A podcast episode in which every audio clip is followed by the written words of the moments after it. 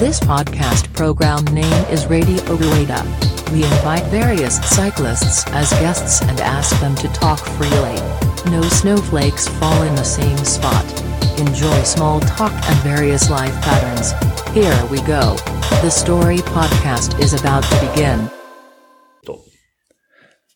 はい。では、えー、ラジオルエダです。えー、先週に引き続きましてですね、えー、姫井ご夫妻の方に、えー、来ていただいておりまして、えー、お話の方をお伺いしておりますということで、また今週もビールを一杯、はい。えー、あの、おかわりをいただいているということで、今度は？いは、今度は、私、高校がミノーだったので、はいミノービール。ミノビールということで、はいちょっと見させていただいてもよろしいですか？もちろんです。はい。ボスザル IPA ということで、悪い、悪いジャケットですね。そうですね。はい。というわけで、これはもう、あ、6%。なかなかのインディアンペールエールということで、はい。じゃあちょっといただきたいと思うんですけども、はいどうぞど今度も黒ビールに近いんですかねそうですね。真っ黒ですね。あ、じゃあちょっと、あ、すいません。はいもう一杯。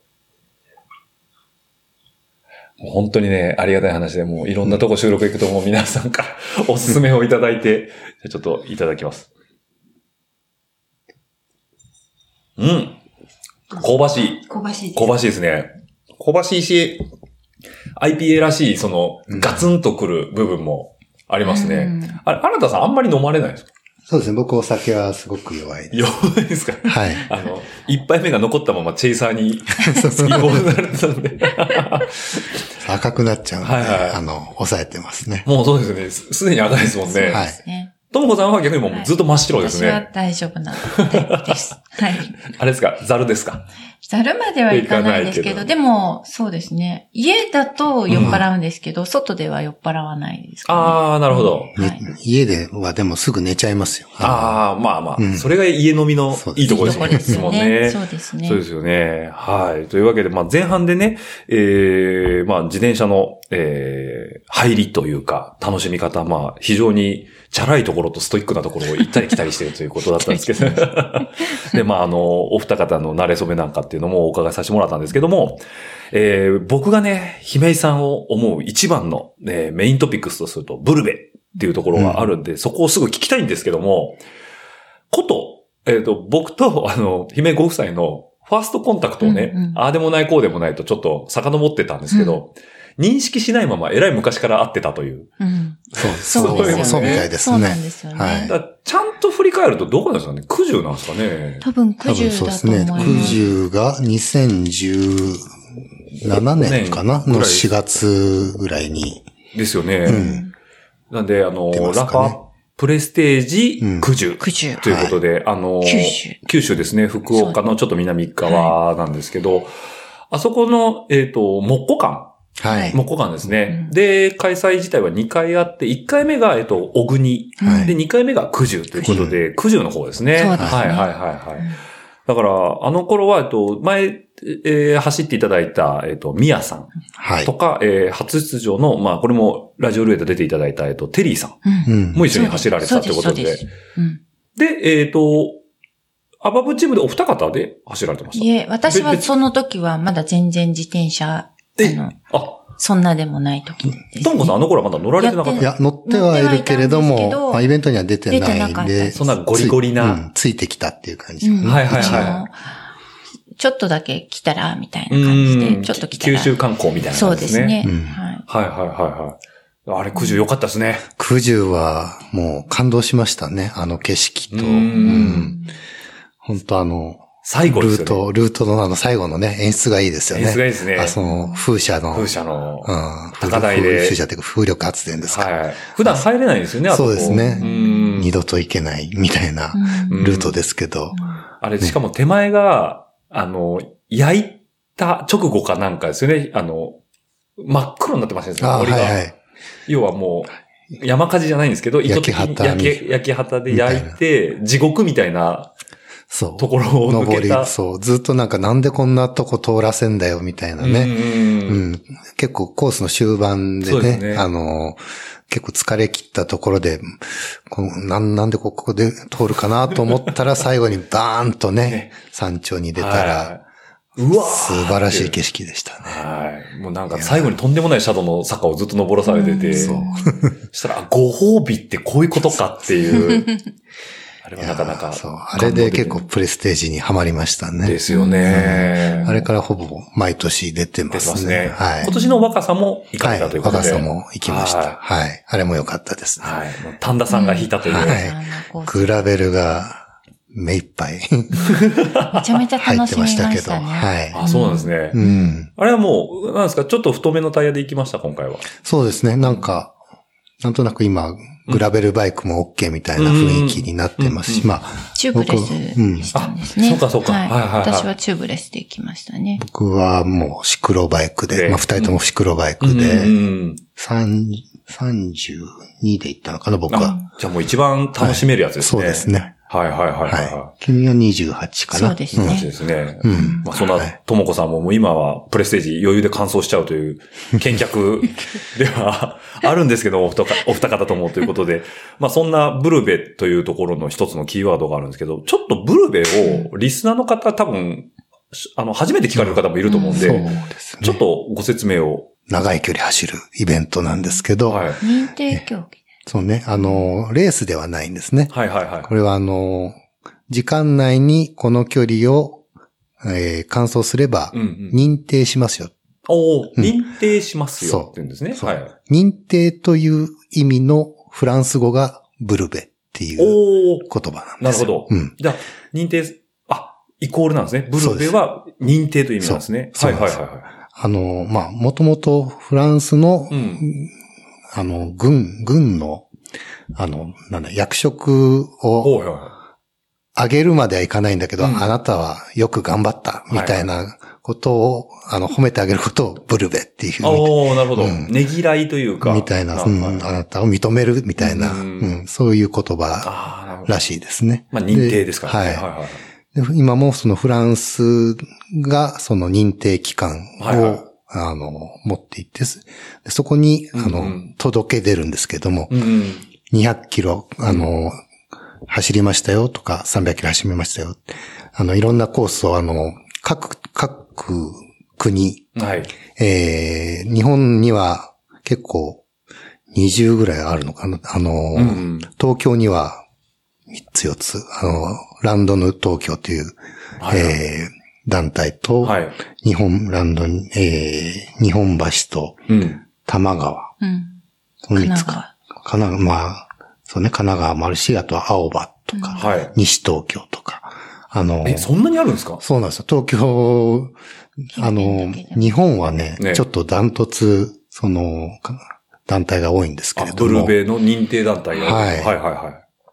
でそういう各地の認定団体が、あの、コースを作って、はいはい。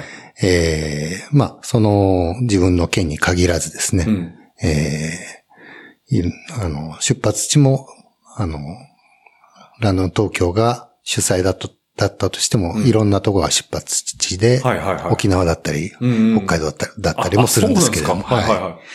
まあ、まあ、基本的には日本、日本、あ日本には限定はされてますけれども、関東を牛耳ってるから、東京とかそういうわけではないんですね。じゃないですねはいはいはいはい。結構たくさんのうそういう、団体が、あの、日本各地で、は大体毎週末、い。毎週末？毎週末どっかでイベントはあります。はいはいはい。はいで、えー、さっき言った200キロが一番短い距離で、ね次が300キロ、300キロ。400キロ、は600キロい。、はい。あとは1000キロ、1000キロ。1200キロっはい。ていうのが、まあ、一般的な、よくある、ブルベのディスブタンス。ルベのディスタンスですね。はいはいで、まあ、基本、あの、平均、えー、15キロぐらいですかね。うんうん。なので、あの、200キロだと13.5時間。あ、制限時間が制限時間はいはいがはい13.5時間。えー、300キロだと20時20間。時間。20時間。はいはい。で、400だと27時間27時間。はいはいはいはい。うん、600だと40時間。っていう、なんかそういう、うん。あと1000、1000だと75、1200だと90時間。はいはいはい。まあ、そういう制限時間の中で、うん。その距離を走ったら、認定しますよという。のがブルベ。ブルベということなんですね。はい。認定されると、あの、バッジがもらえるとかね。なんか、ああ、ありますうんメね。ダルがもらえるんです買うんだけどね買うんですけどね。1000円でね。1000円でね。メダルを買う権利が権利がそうそうそう得られるはいはいはいはい。まあ、そう、まあ、そういうの認定さ、んまあ、承認欲求みたいなもんですかね。ううんん、何キロ走れたっていう、はいはいはい。うん、証をこああ、なるほど、なるほど。う、あの、気づいていくみたいな、そうですね。私、その最初に走ったブルベの時に、あの、オーガナイザーの方から言われたのは、ええなんか自転車のスキルアップのためにうんやるって思ったらいいんだよっていうことを言われたんです。だからこれ、例えば200、最初200キロ走ったんですけど、200キロ走ったら、まあそれが走れるスキルを自分が身につけた。ああ、なるほど。次300キロ。うんで、200と300と400と600って、やっぱりそれぞれに違う走り方をしなきゃいけないですよね。うん。だからそれを身につけたねっていう認定だっていうことを言われたんですよね。でまあ、途中、まあ、コースが決まってるんですけれども、あの、Q シートっていう、あの、オリエンテーリングの、はいはいはい。あの、シートみたいな、うんどこの信号、何キロ先のどこの信号で曲がれみたいなのが書いてあって、まあ、うんええそういうシートを、なんかエクセルのシートでダウンロードしたのをはい見ながら、はいえーコースをトレースして。トレースし。て、で、途中チェックポイントがはい。あるんですけども、まあ、それがコンビニで、えー何か買い物をしてうん、レシートをもらう。はいはいはいそうするとそこに、あの、時間が書いてあうる。んそれが証拠になって、はいはいはい。こうそこをこの時間に確かに通ったとはいはいはい。いう証拠になる。まあ、あとは、えー写真を撮ったりする場合もある。はいはあの、ここに行って、あの、この、なんか、石碑を撮れとか、はいはいはいなんか、あの、建物を撮れとか、うん看板を撮れとかい。。ランドマーク的なものがそうですね。はいはい。まあ、それを取ったファイルの、うん。あの、時間がその通過チェックの証拠になっていったりするんですけれどはいも、まあ、そういうので、まあ、絶対ショートカットができないようなところにそういうチェックポイント 作ってあるんですね。があるっていう仕掛けになってるんですけれども、へで、まあ、大体、あの、ほとんどのイベントがー、うん。えー50人とか、うん。100人、お多くても100人ぐらい。はいはい。のイベントがほとんどですね。そうですうんはいはい。それはもう特にその、行動を貸し切ったりとかっていうわけじゃなくて、もう一般道を普通に、要はサイクリングっていうか自転車が走るっていうだけで、特になんか特別なことがコース上してあるわけではないんですね、そうそうですね。。普通の本当一般道ですねうん。で、まあ、あの、最初にみんな集まって、はいはいあの、オリエンテーリングをして、うんうんまあ注意点とかを聞くんですけれども、まあ最近はですね、そのちょっと集まるっていうのがちょっと NG、コロナ、コロナでね、コロナの関係で、はい。なので、ちょっと時間差で、うんうんえーで、少人数でこう出てったりするんですけれども、えーまあ、なんていうのかな。まあ、それでスタートしていくんですけども、うんえーまあ結構もう、誰、誰かと一緒に走るっていうよりはもうみんなバラバラに走る感じですね。マイペースで行くはい。って感じもうレースじじゃないのゃで、じゃあ、もう制限時間内に、要は、どんだけ早く着こうが、ギリギリ要は1秒前に着こうが、認定は認定。そうですね。ーあの、早かしたからすごいっていうような表彰はないです。ないですねはい1位が誰とかっていうことはないですね。うんはい。まあ、あくまで自分の中の、あの、例えば去年は、じゃあ40時間で走れたから、うん今年は40時間切ろうかなっていう。そうね、自分の目標にはしてもいいですけども、うんうん誰もそれを、それに対して褒めてくれるわけではないという。なるほど。ことですねああ、うんなんかユニークですね。その、コンビ、あ僕ね、なんか、ブルベって、まあ、SNS 見てるとたまに流れてくるんですよね。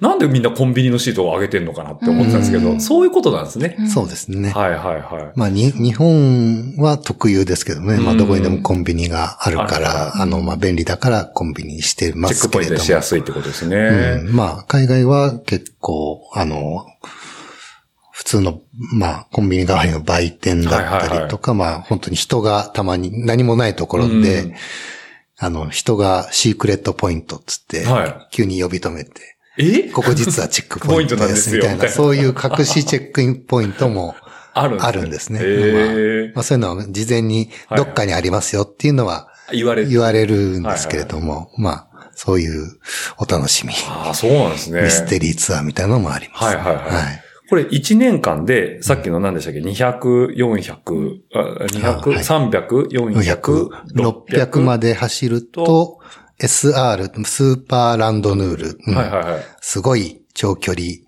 ライダー自転車ライダダーっていう称号ももらえるんですよね。はいはいはいまあ、あの、ホームページに名前が載るだけなんですけど、うーん。メダルももらえる。そうね、SR を取るってよくね、はいはいあの、ブルベの人たちが言いますよね言いますけど、まあ、はいそれが、その200から600まではいはいはい。っを、えー、4つ、それぞれ走ったと。ていうことですよね。うん。を、が、まあ、まあ、基本的に、はいはいまずは最初の目標みたいな感じですねうん。で、その先に、あの、1000キロとか、はいはいはい1200キロ。うん。で、まあ、なんかこう、あるんですか？タイトルみたいな、その辺は。そうですね。あの、また、その1000 1000と1200をと、走って、えー、PBP も走ると、ええ。だったかな ?R5000 っていう称号。R5000。R5000 っていう称号がまたあるんですけど。強そうですね。そうですね。あの人えー R5000 取ったんだよ、みたいな、すげえ、みたいすなね。げえ長距離、そうですねすげえ、みたいな感じになるんですね。で、で、さらに、それを、それぞれ2回走る。え？と、R1 万っていうのはいはいはいで、まあ、それにはさらに、えー、まあ、すえー、なんだ。何があったっけ？SR フレッシュっていう、あフフレッシュ。フレッシュっていうね、3人から5人一緒に360キロを走る。はいはいはいはい。人と一緒に走るっていう難しさがあるんですけれども、うんまあ5人で1組で走って、うん3人以上が少なくともゴールしなきゃいけない。ああ、なるほど。はいはいはい。そしたらその3人は、うんあの、認定をされるっていうのもあるんですけど、それも取って、あと SR600 っていうのがはいはい。あるんですけれども、えこれは、あの、同じ600キロなんですけれども、普通の600キロのブルベと違って、獲得標高が、えー1万以上、うんある、あるんですけど、だからもうほとんど全部山岳エリアそういうことですよね。はいはいはい。で、まあその代わり、あの制限時間は、あの、2年前かなんかちょっとゆ54時間から60時間にはいはいはい緩和されたんですけれども、うんえー60時間以内にはいゴールすればいいと。っていうことですね。ということは、まあ2日半ですね。二日。はい。もうさらっと言いますね。そ れああ、っていうのが、まあ、ざっくりとした、その、ブルベの、そうですね。そのセットを、うん、走ると R1 万。なんていう、あそう、まあそれが全、まあ大体全部の種類なんですけど、はいはいはいはい。まあ海外に行くと、まあもっといろんな距離のバリエーションもあります。せあーあの、1600とか1400とか。1600。あとまあ、日本でもあの、日本縦断はいはい。とか北海道一周とかが2400キロ。2400キロ。はいそれは8日間とかですかおね。うん。国内最長が2400ぐらい。2400だと思います。2700があったかな。縦断は何キロ？確かね、に、佐多岬、あの、鹿児島の佐多岬から、はい。えー、北海道の宗谷宗谷岬までがう2400ーん。なんですけど、まあ、それが、この間、なくなっちゃったんだよね。うん、そ、それ、その、それがコースの年と、はいまあ、北海道一周がそのコースのうんうんうん。2400ちょうど同じぐらいなんですよね。はいはいはい。うん。まあ、それが日本では一番長いですかね。ね。はい。ああ、じゃあもう、そんな距離走る人からしたら200キロなんで近所ですね。200キロはまあ気軽ですよ。なんか、一般的なサイクリストってこう、割かし、100キロがまず、脱初心者っていうところがあるじゃないですか。そううん、だからそれに比べると、何を言ってるんだっていう。まあ、そうですね。200キロはまあ、ど、どれも大体ね、朝6時ぐらいに出るんですけど、ええまあ、13時間半ですから、はいはい。まあ、あのー早く、早ければ明るいうちに帰ってこれますからね。あのそういうことですよね。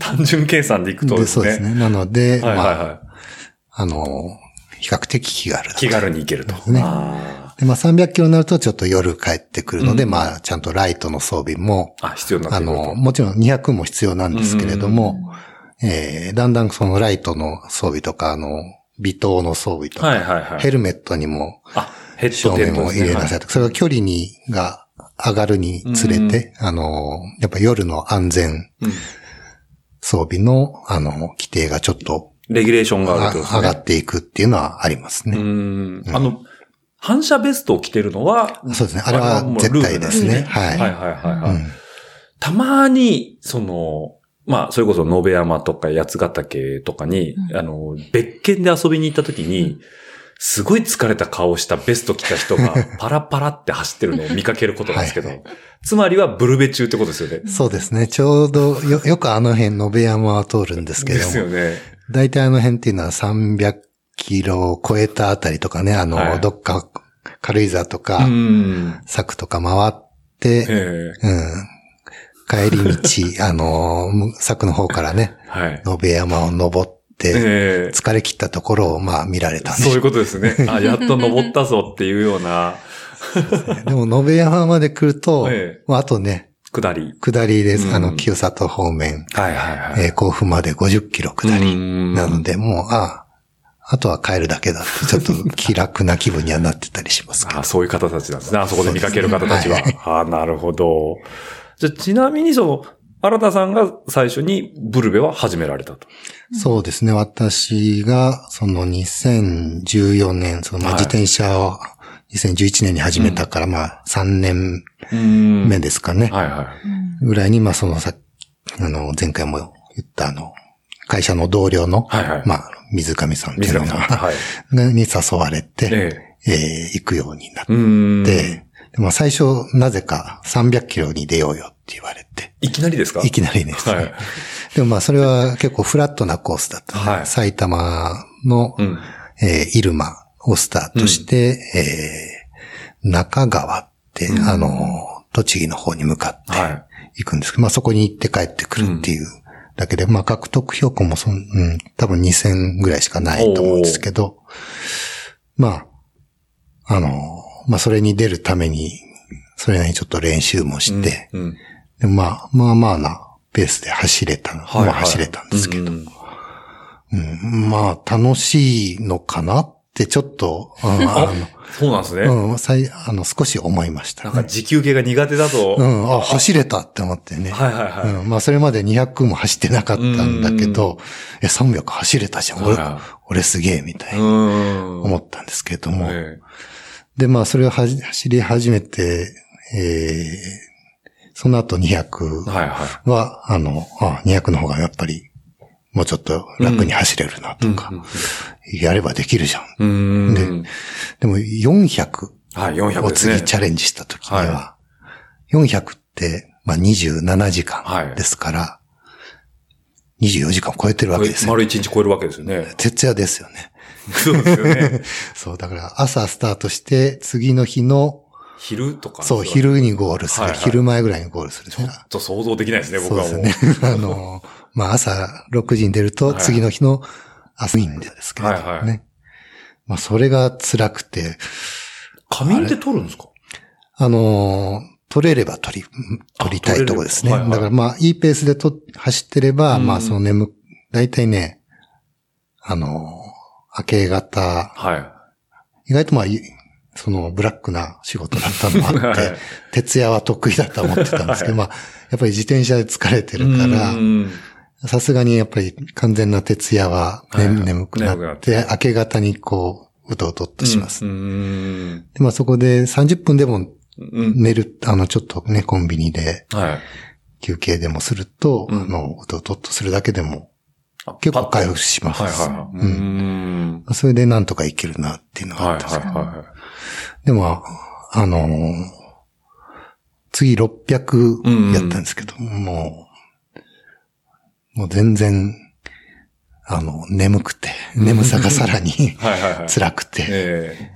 最初の600はね、DNF でしたね。あ、もう、do, do not finish ですね。ゴールできずということで。はいはいはい。did not か。あ、did うん not finish ですね。はい。で、まあ途中雨降ったりね。あ、環境もちょっと辛かったうんそうそうそういうのが何かアクシデント、うんまあ大雨は大したアクシデントじゃないですけうれども、ん。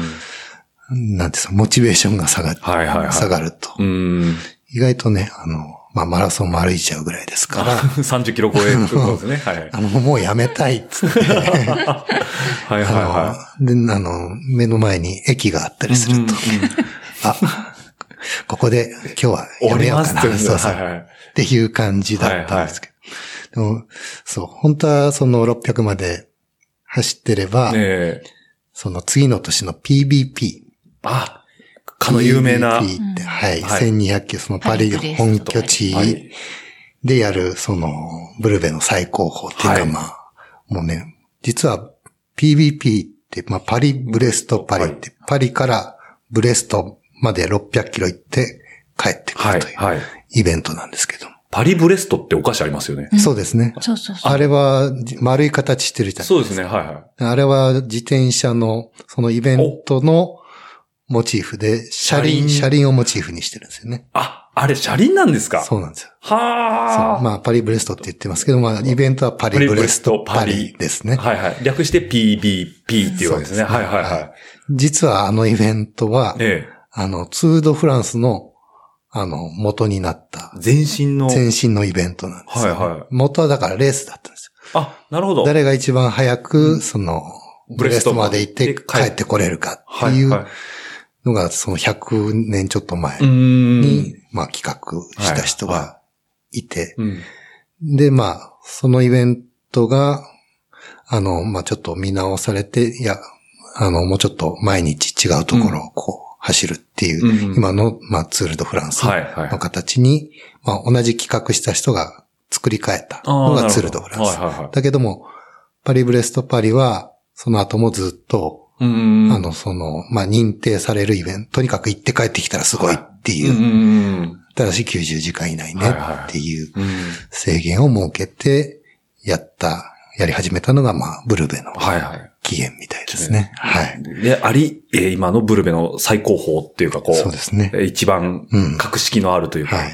これ毎年やってないんですよね。そうですね。4年に一度オリンピックみたいオリンピックとみたいな感じですねみたいな感じですけど、はいはいまあ、えー去年が2000、あ、一昨年になりますね。はいえー2019年。はい。うんが最新。前回ですけど、まあ、はいその前の2015年のイベントに、まあ、申し込める権利が権利が、600そう、600まで走ったら、まあ、優先権がある。うん、優先権。の申し込みのそう優先権。そう、600まで走った人から、枠があるからそうですね。はいはいはい。で、まあ、その友達なんかは、まあ、乾燥してたんで、はいはいはい。えー申し込んだんですけど、まあ、空いた枠がまだあったので、うん僕は400キロまでしか走れてなかったんですけど、まあ、なんなんか、とりあえずフランス行けるって面白そうって、はいはい。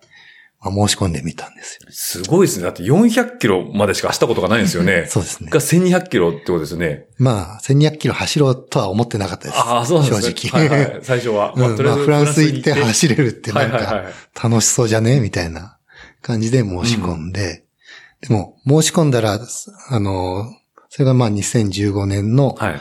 8月にイベントがあるんではい。すよ。はそれまでにちゃんと200キロから600キロ、うんもう一回ちゃんと走り直しなさいみたいな。あそうしないと、ちゃんと出場本エントリーできません。にはならそう。ないでと。きませんよっていう条件もあるんです。で、やっぱり SR は絶対取らないと、そ翌年の4年に一度のパリブレストパリは出れませんう。よと。そう。なので、まあ、頑張って。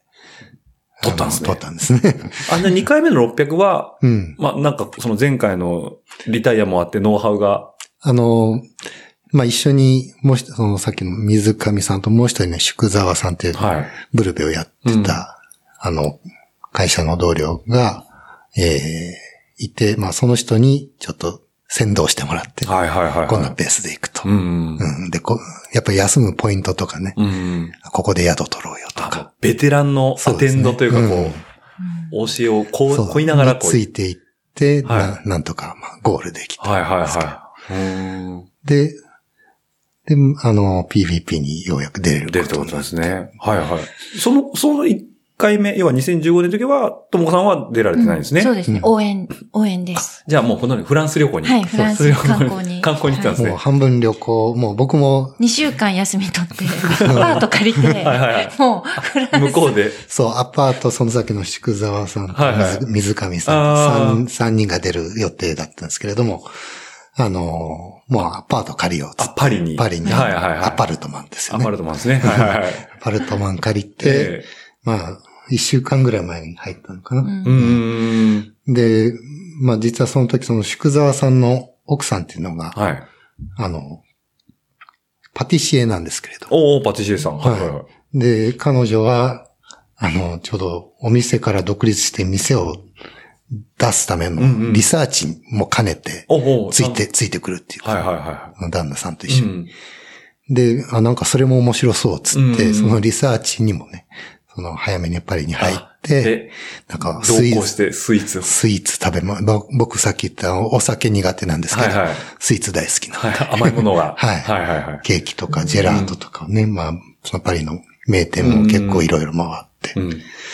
で、まあその、その後帰ってから、その、彼女はお店を出して、あ、そうなんですね。はいはい。今ではすごい有名な、とどろきの朝子岩柳っていう、あ、そうなんですね。とどろきにあるんですか？はいおーぜ。ひ行ってみてください。朝子岩柳さん。はい。ご本人もサイクリストです。ああ、そうなんですね。はい彼女もさ、サイクリストですあ、ね。じゃあちょっと後でチェックさせていただきます。ははいいはいはいはい。へえ、じゃあもう、本当に2015年の夏は、もう PBP フランスフランス旅行ってことですねそうですねそうそう。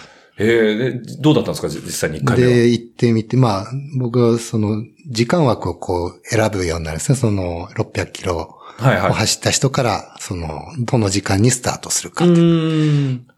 えっと、夕方の5時が最、早のスタートかな。ああ、一番早く出てる早い人。はいはいはい。でそこから結構ね、夜中の10時ぐらいまでうん、ずっと、あの、8000、6000人以上とか。あそんなに出てるんですか？その年はね、6000人だったかはいな。6000人世界中から来るわけです。ああ、そうですね。もう、インドとか。ロシアとか、タイとか、うん中国からも、もうアメリカからもたくさんうんはいはいはいは来るし。もう、こんなイベント見たことないっていう、もう自転車が溢れ返って溢れ返ってるところで。はいはいだからもう、100人ずつ、あ、ウェーブスタートみたいなそう、感じですね。10分ごとかな。うーんうん、100人ずつの、あの、グループでこう、はいバーッとバはいーッスタートしていく。で、僕は、あの、一緒に行った仲間二人から2時間遅れぐらいでスタートしたんですけれども、まあもう本当お祭りみたいな感じでね、うんあの、みんなバーッとずっと応援してくれて、はいはいはいはい。で、まあ右側通行でね、ああ、そうですよね。フランスですからね。あフランス走ってるっていう感じがありましたね。で、うんやっぱり景色がもう素晴らしくて、はいはい。あの、まあ、パリの中心じゃなくて、うん。あの、えっと、ベルサイユ宮殿、ああ、はいはい。ベルサイユ。っベルサイユですね。ていうところの近くからスタートするんですけれども、まあ、そこからもうすぐ、あの、郊外の方。郊外もう畑の中、うん。ずっと行くんですけど、あの、平らなとこはほとんどないんですよ。もうずっとね、なんか、ゆるい丘を登ってうん、降りて、登って降りて。丘陵地帯がこう、そうですね。続いていく感じですね。まあ、右も左も小麦小麦畑はいですね。はいはい。もうフランス来たなってあいう。あ、なんかツールとかで見たことがある景色が。うんうん。でもまあ、実は、そこはまだ夜、夜なんですけどね、あの最初あ。そうかそうか。でもなんとなくそういう風景があるなっていうのは感じるんですけど。うんで、まあ夜通し走って、明け方うんうんとかも、まだその景色がはいはいはいね、その続いていて、うんその夜明けが、まあ、う西に向かってるんで、はいまあ後ろからなんですけれど、うん。まあだんだん明るくなって、すごいフランスらしい景色を堪能しなうがらん。行くんですけど、まあ、あの、初日はまあ結構元気に飛ばしていくんですけど、やっうん。ぱり次二日目、うん。あの、なるところ、まあ、ちょうど400キロ超えたあたりで二日目に入るんですけれども、結構寒いんです。夏、8月ですけれども、うんまあ、初日の昼間は30度ぐらい。はいはいはい。で、まあ結構暑いですね。暑いですね。うんうん、湿度も、うん、結構カラッとしてるのかなと思って、イメージしてたんですけど、まあまあ、意外と。あ暑くて、ううんん、暑いなと思って。でもまあちゃんと防寒のね、うんものは持ってった方がいいよ、つって、はいはいはい。まあサドルバッグにしいろんな場合を考えて、はいはいはい。えー雨雲を持ってったりしたんですけれど、あの、その、最初、最後の夜、その、スタート時は、まあ夜スタートでしたけども、20度ぐらいだったのかな、はいはい。で、昼間に30度。30度。はでも次の日の夜はいね7度です。なんて8月ですよ。はいはい。で今日の、今日の昼間と同じぐらいですよね。そうですねはいはいはい。寒いっすね、あ、めっちゃ寒くて。えでもガタガタ震えな。はいはい。さすがにそこまでの上は持ってきてないとだ。ですはいはうんでも、やっぱり、あの、最初に夜、てうん徹夜して走ってるから、い。はい。で、また次の夜だからもうめっちゃ眠いんですよ。はいはいはい。だからまあ、寒いけれどもなんとかうんうん。寝なきゃいけないっていうんで。ああ、そうかそうか、寝ないともう。寝る場所もね、めっちゃ混んでるんですよ。あ、だって、基本小麦畑なんですよね。そう。で、そう。で、あの、寝る場所っていうのが、まあ、その PC つって、小麦畑で、まあ、寝る人は寝れるんですけど、あの、はね、寒いし、はいはいやっぱり、あの、そのチェックポイントが、うんまあ、フランスにコンビニなんかないんで、はいはい。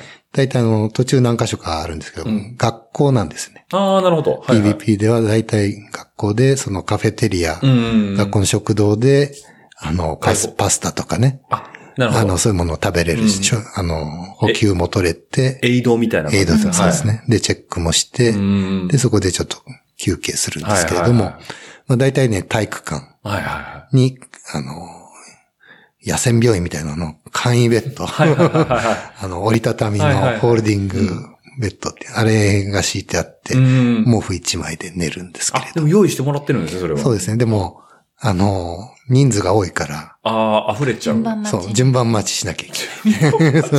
でもみんな寝てるんですよね。そう。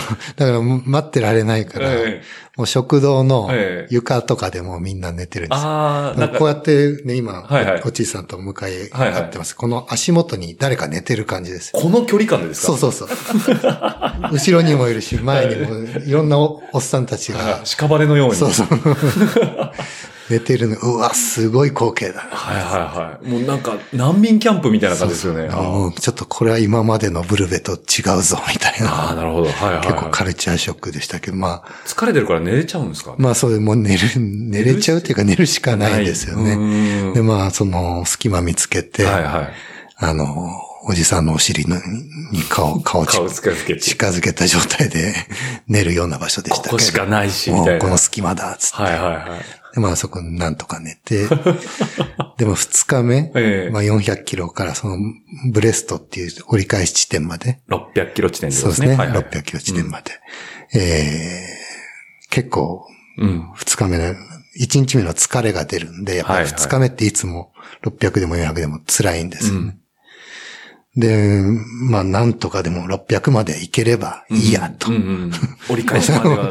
もうそしたら電車あるし、はいはいはい。で自己最長と同じ距離になるわけですもんね。はいはいはい。そこまで行けたら俺すげえ、みたいな。はいはいはい。って思って、で、でもまあ、途中、この人も電車でう、んうん。とも子が応援に来てくれたりしブて。ブレストまでは、はいはい。うん。で、まあ、ブレストについ着いたら、はい。ええまあ、急に海がバーッと広げて、うんうんうん。あ、着いたっていう感じではいはい結構感動があって、ええ。元気出たんですよね。あ、なるほど。あ、もうここで終わろうと思って終わろうと思ったけど、あ、でもこっから今の来た道帰ればいい。帰ればいいんだよね。ってなんかすごい気が楽になったんです。はいはい。まあ、要は、い全工程の、要は、うんまあ、道は全部見れたわけですもんね。そうですね。はいあの、ルートは若干違うんですけれども、うんうんうんまあ、ほぼ同じはいはい。ルート、8割方、あの、トレースするような感じですね。で、なので、まあ、あ、今来た道なら、まあ、行けるんじゃねえの？って、なんかイメージできたんとで、んでもないポジティブ思考に変わるんですね、そこで。で、そう、あの、食事もね、結構、あの、まあ、合わない人は合わないんですけど、やっぱりあの、フランスだからね、バケットが、ああ、パンですね。バケットパン。フランスパンはいパンですね。うんバケットが、田舎行っても、うん。あの、必ずあるんですね。はいはいはいちっちゃい町行ってもあるんですけど、必ずあの、なんていうの？パン屋さん。ブランジェリー。ブーランジェリーがあるあんですブランジェリーですね。ブランジェリーあフランス語っぽいです。そうですねフランス語っぽいじゃないですかパン屋さんですね。そうそうそう。はい。が必ずあるんで、うんそこで、あの、パンを朝買って、はい。で、あの、サイクルジャージのポケットに、あ、おしゃれ。ね、みんな刺して、おしゃれ。でも、硬いっすよね。まあね、焼きたてだから、サクサク。結構ね、さ外はパリッとしてるけど、中はそん、あの、十分柔らかうんうんうんく。で、あの、プロシュートってあの、はいはいハムハムとチーズが。はい。で、極厚のバターが。このバターが、まあ、いわゆるエシレバターって、うんあの、日本だとすごい高級高ですけど。級ですね。はい。まあ、向こうでは普通のバターですよ。あ、そうなんですね。それがもはうね、なんか1センチぐらいの厚みで、塊でね、並んでるんでいす。贅沢なやつですね。はい。これがもう、すごいいいエネルギー源になってうん、もう何本でも食べれるって、あの本当に食べたい時にかじってまたポケットにしまえるから、で、ゴミも出ないじゃないですか。はいはいはい。素晴らしい補給食だな。でん。、あと果物が結構あの、そこで、あの、そういうブランジェリーでも、あの、なんていうの、段ボールにこう、はいはい。並んで好きなだけ取って、まあ1個20円とか30円とうんか、そんな値段の桃とか、うんリンゴとかう。ん。そのポケットにすごい、なんか日本のリンゴや桃より全然ちっちゃいんですよ。ああ、なるほど。うんはいはい。ちょっと小ぶりな感じですね。そうそうはい。で、桃もね、あの、そのままかじってもあ、大丈夫。皮つけがね、薄い感じなんうですよ。ん。あの、日本みたいにケバケバしてないんです。で、あんなに柔らかくないって、ちょっとカリッっていう、ああ、はいはいはい。うん、スモモみたいな食感ですかね。うんうんで、食べやすくて。うん。で、だから、ポケットに、その、バケットとフルーツが、はいはいを入れて、走って食べて、うん。で、まあ、エイドに着いたら、パスタを食べる。はいはいうんこのパスタがね、あの、最初出てきて、えって思うんですけど、ね麺だけなんですよ。え？え茹でた麺だけ？茹でた麺だけが出てきて、はいはい。え？って思うんですけども、もうなんかそれだけだっていう。味付けは？で、食べてみたら、ええまあ、塩味がするああ、だけ。はいはいで、しかもね、アルデンテとかじゃなくて、はい。はいはい。やわやわなんです。あ、もうしっかり茹でてあるんですね。そうです。でもそれがね、すやっぱなんか体が求めてるのか、あの、はいはい消化によく柔らかくしてあって、ああ。塩分も取れて、で、糖質もはいは取れるっていうんで、はいなんかすごく美味しく感じるんですよ。い。へえ。そう、パスタって、まあ、あの、パスタっていろんな種類あるじゃないですか。まあ、いわゆる、えー1.8ぐらい、6とか8とか、ちょっと太麺の、太麺の、め、あの、麺状の方ですね。スパゲッティってやつですねはいはいはいはい。なんかたまになんかこう、あの、葉っぱみたいな形ととか。か、ペンネみたいなとか、ああいうのではない。ないんですね。うんはいはいはい。そうそう。なんですけど、まあそう、結構まあ、そういうのばっかりなんで、でね、まあ、3日半90時間だから、はいはそういうのを食べ続けるとやっぱり、あの、ダメな人はダメで、い。ですね。うん特に日本の人はね、はいはいはいお米食べたいってなるんですけど、うんまあ、あまりそうならなかったっていうか、はいはいはい。まあ、たまにそのスーパーで売ってるなんかサンドイッチにお肉がうん挟んであったりとか、うんまあ、パスタに、あの、たまにチキンがはいはい。つくところうん。あったりするんで、まあ、多少のバリエーションはアレンジできるんで。うん。でもまあ、それが結構常に食、胃が強い方みたいで、はいはい。あの、食事を常にいいペースで取れたはい。のもあって、なんかだんだん、その二日目の疲れも回復してきて、え折り返しはなんかどんどん元気になってえ。いく感じ。うんもうた、もうどんどんゴールが近づいてって、はい。楽しいっていうモードになんか変わってきて。はいはで、あの、まあ、最初は、いき、往路は結構飛ばす人がいいたりして、うんうんあの、ペース乱されたんですけれい。ど、うん袋は、あの、だんだんこう、同じようなペースの人、自分にペースが合う人が、うん。なんとなく見つかってくるはいっていうはい。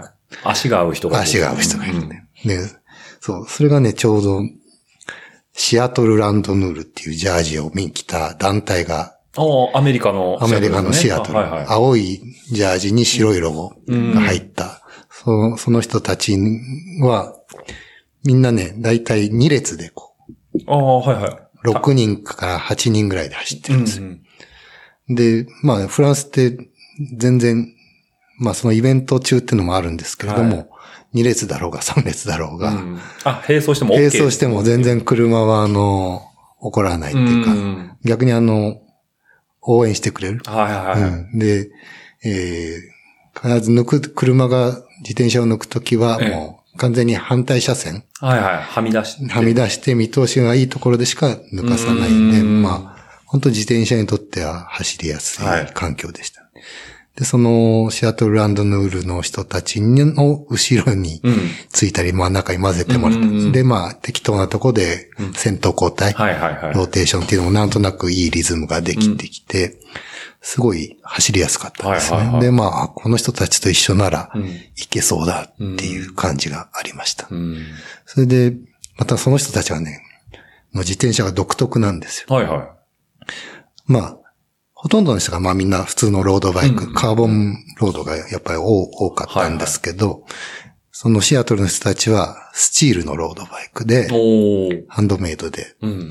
みんなね、フェンダーがついてるんだ。ああ、泥よけですね。泥よけ。はいはいはい。で、泥よけもす、あの、簡易なのじゃなくて、うんもう完全なフルフェンダーってやつですね。ガチッとしたやつですね。日本で言うとあの本所のフェンダーダみたいなやつ。ですね。はいはい。しかもさらに、それにあの、マッドフラップってあの、さ、先っぽのとこですね。先っぽ、後輪の、もうね、地面につくうんうんうん。5センチ上ぐらいまで、はいはいはい。あの、ゴムのベロが背中を濡らさない強い意志を感じますね、それは。そう、それがね、せん、そこまでは背中を濡らすまではいらないはずなんですよ。はいはいはい。何のためにそれがあるかって言ったら、うん後ろの人を汚さないたうんめ。だからそれ必ず、あの、団体で走ってる時に、はいはいはあの、後ろの人への気遣い。はいはいうんちゃんといつもみんなでそういうグルグループで走ってる時に、まあ雨でも一緒に走れるい。なるほど。っっていうなんか。のことじゃないんですね。で、まあそういうのもな、あの、走りながら僕、英語はそんなに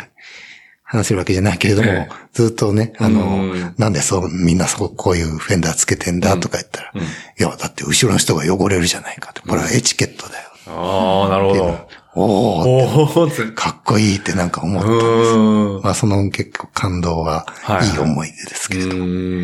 で、まあ、結局まあ90時間の例制限の中で87時間かな。おぐらいでまあ、書いてこれちゃったんうん、ですね。楽しくゴールして、すごい。あの、あれ？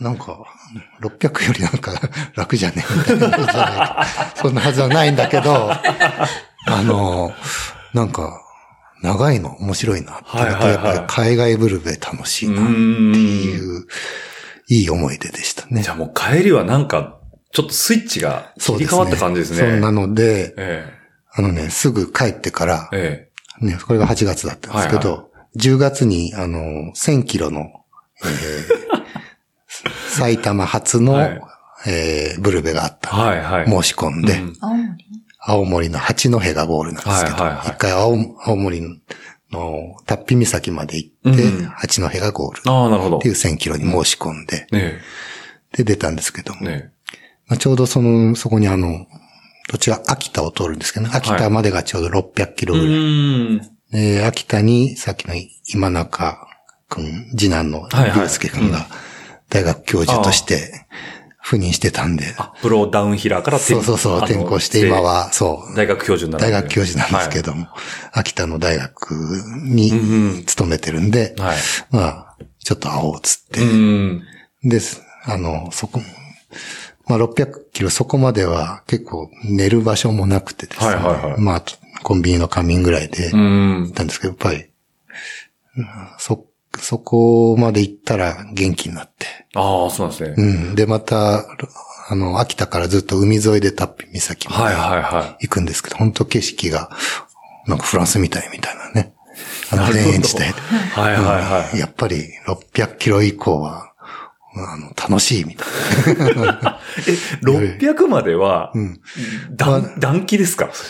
そうですね。あのね、本当に2日目が、300から600が僕はね、鬼門っていうか辛いんですよね。はいうん。300まではまあ300ブルベみたいな感じでうんいけるんですけど、やっぱり2日目に入るから、はい。ちょっと疲れが出てくる。はいはいはい。ねでも600過ぎると、その、最初の300ので頑張った超回復はいはい。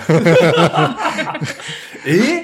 その、超回復、超回復が始まる。うん600から超回復。来た来た来た来たみたいな、あ、また来たっていう、あの元気が、また来たぞ、なって、ああ、なるほど。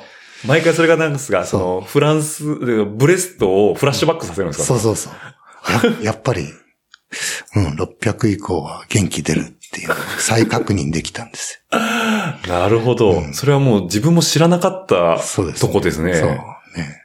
では、な、それで、その、よりハマっていった原因にはなるんですけれども、うんうんあの、ゴール直前、えー950キロ地点、青森ですね。はい、青森の八戸の手前、えー青森のその脱皮岬から、えー八甲田山をね、越えて。あ、あ、はいはい。で、八甲田山の下り。はい。で、えーもうこれを下れば、あと50キロ。はいはい。で、八戸に着く八戸まで行くと。はい。もう、結構いいペースだったんで、あの、飛ばして、はまあ、下り、ダウンヒルやってたんでね、はい得意なんで、ここでさらに、い。もうちょっと嫌な予感しかしないですけど、嫌な予感しかもう聞こえてこないですけど、えそうですね。ちょっと下りには腕に覚えがありますよね。覚えがあったのがあって、もう、後ではい。見たら、はい。はい。70キロ以上出てましたおけど、お 下りでバーッと走ってて、それ、ちなみに時間帯はどれぐらいなんですか？時間帯はね、あ朝、早朝ですね。ああ早朝ですね。あのそうはいはい。あの、青森の海沿いで、まあ一泊ちゃんとホテルして、ああ、なるほど。もうん。で、まあ、さらに元気も出て出てるんで、はい。もうう最高ですね、そしたら。最高のコンディションはい。うん。でゴールできるやっていう感じだったんですけども、まあ、その、結構最高速が出た、はい。その先のコーナーで、は思いっきりブレーキをかけるはいんですけれども、い。はい。あの、リムブレーキですよね。はいはいリムブレーキですねうんで、ちょっと僕、あの、まあ、あまりメカのセッティングが、几帳面ではないので、はいはい。ブレーキのシューがね、少しタイヤの方に外側、外側にずれてたらしい。はいはいはい。ぐっと握り込んだら、はいなんかね、シューがタイヤに当たる音がしたんですよ。はいはいはい。今まで、その、その950キロ走ってきて、えあの、最大の力をそこで入れたら、はいはいタイヤにキュッっていう当たる音がして、パーンって言ったんえですよ。えそしてもうタイヤがバースバーストして、えでも地面にバーンと叩きつけられて、え70キロですよね。そう。はい。で、もう、脳震盪とこうしてるんでしょうね。はいはいはいああんまり記憶はないんですけど。はいはい。まあ気づいたら、なんか、俺、タイヤのパンク修理を頑張ってして、してるんですけれども。はいあ、無意識にですかそうはいはい。だけれども、あの、腕が動いてないんですよ。はいはいはいはい。で、タイヤも避けて、はいはいから、避けてるところから、チューブがビローンと出てきていっちゃってて、もう走行不能な状態に気づいたところからなんか覚えてるんですけれども。で、どうしようと。まあまあそうですよね。で、でも、うん、直せん、などう、今持ってるものではどうにも直せないし、はい。まあ誰かがね、後ろから来ても、ね、スペアのタイヤを持っうんてるとは限らないから、うんまあちょっともうこれは、ダメかなと思って肩を触ったらもう完全に、あの、鎖骨が折れてるんです。よはいはいはい。うん。で、まあ、じゃあこれは諦めようっつって、うんで、まあ、救でも救急車呼ぶ呼ぼうにも、えあの、山の中で携帯も繋がらないし、で、あの、車を止めて、ええ。うんたまにしか通らないから、はいはい。ようやく止めて、すいません、乗せてってください、つって、で、まあし、なんとか下山しえて、えで、まあ、消防署、えはいはい。あの、救急車があるところまで行ってもらって、ええそこからまあ病院にはいはい。行ったっていうので、で、まあ、あの、ちょっと痛い経験でしたね。結構複雑骨折で、粉砕。粉砕？そう。まずきょ、速度が速度ですからね。まあそうですね。うんうんそれまでほとんどあの骨折なんてしたことなかったんですけど、結構全治3ヶ月ぐらいいやー、いやー、怖い。自転車に乗れない、はいはいはいはい。うん期間がその10月から年末年始にかけて乗れなかったんですけれど。ああ、なるほど。じゃあもう、それはパリブレストパリが終わってすぐ帰ってきた1000キロでそれをやっちゃって、はいもう強制的にお休み期間が入っちゃうんですね。そうですね。で、そこでちょっとブランクができるん入ってですけれど。くると。うん。うずうずしますよね。そうですね。うんでね、です。でもまあ自転車乗ってない間に、なんだけれども、ええこの人がええそのブルペを走っている間に、私は。先週の、あの、てつさん出てたんですね。はい、ナツさん。はい。ナツさんと一緒に、ええ。ウーマンズプレステージはいはいはい。に出ようって言っていて、練習をうん。してたんですよ。はいはい。で、そこで、てつさんとなつさんとお会いして、一緒に走りに行って、うん。で、そこで、シクロクロスにちょっと出会ってしまったんですよ。誘われたのね。そう。新田さんがブルベにどっぷりの時に、ともこさんは、何ですか、シクロクロスクロスに入ってくるんですね。はいはいはい。出会ってしまった。出会ってしまったんですね。なんか面白いなって、うん面白そう。で、練習に、が今度あるからとか、バイクロアが多分12月にはい確かあって、それもあって、練習もあって、うんで、その、その時、プレステージの練習は、ねえ。スワ、スワのウーマンズプレステージの練習だったんですね。はいはいはいはい。でも、この人が結局その手術をすることになったので、うんそれ私は出れなくなっちゃったんですよ。あ、ウィメンズの方に。ウィメンズの方はいはいはいはい。だけれども、そのシクロクロスの練習とかっていうのは、なんか見に行ったり参加できるっていうので、行ってみて、うんそしたらなんかすごい楽しいんうん。ですよね。うんうんで、そしたらその時に、この人は骨折してるのに、ついてきたいって言って、ついてきたんですよ。絶対走っちゃダメだよって言ってたのに、まあ、近かったです。あの、玉川の土手で。はい土手で練習するって。うん。で、まあ、そこにテリーさんもいたねいた。はいテリーさんと、まあ、鉄さんはいはいはい。から、あの、シクロクロスってこういう感じっていう、うんななんかか仮の試験作ってね。はいはいはい。うんえ、何？自転車担ぐの？みたいな。飛ぶジャンプしないの？とかって思ったんですけど。うん。そこダウンヒラーですね、ちょっと、首かしげながらも。うんうんまあでもそその時はまあ僕は、そんなに興味は、あの、シクロクロスの競技自体には思わなかったんだけど、うんの彼らの自転車を見て、うん。あタイヤ太いなって思ったんですうよ。ん。でもほぼロードバイクの形してて、はいはいはいはい。これってなんかあの、この前見たシアトルの人たちのバイクに似てる。うん。で当時、グラベルバイクとかなかったはいはい。んですよね。うん。で、なんかあれ、この太いタイヤのロードバイクっぽいのにうん乗れば意外と、これにフェンダーつけたら、うんあのシアトルのスタイルになるんじゃねえうのん。って思って、ちょっとそのシクロバイクに、うん。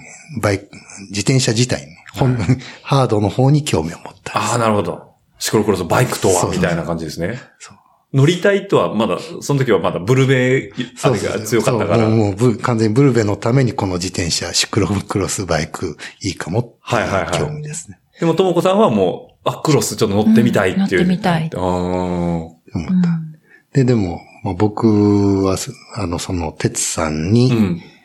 しあの、ちょっと、その自転車どこで売ってるのってはいはいはい。聞いて、それであの、アバブさんをアバブさんですねはい紹介してもらって、うん。マットマンはいはいはい。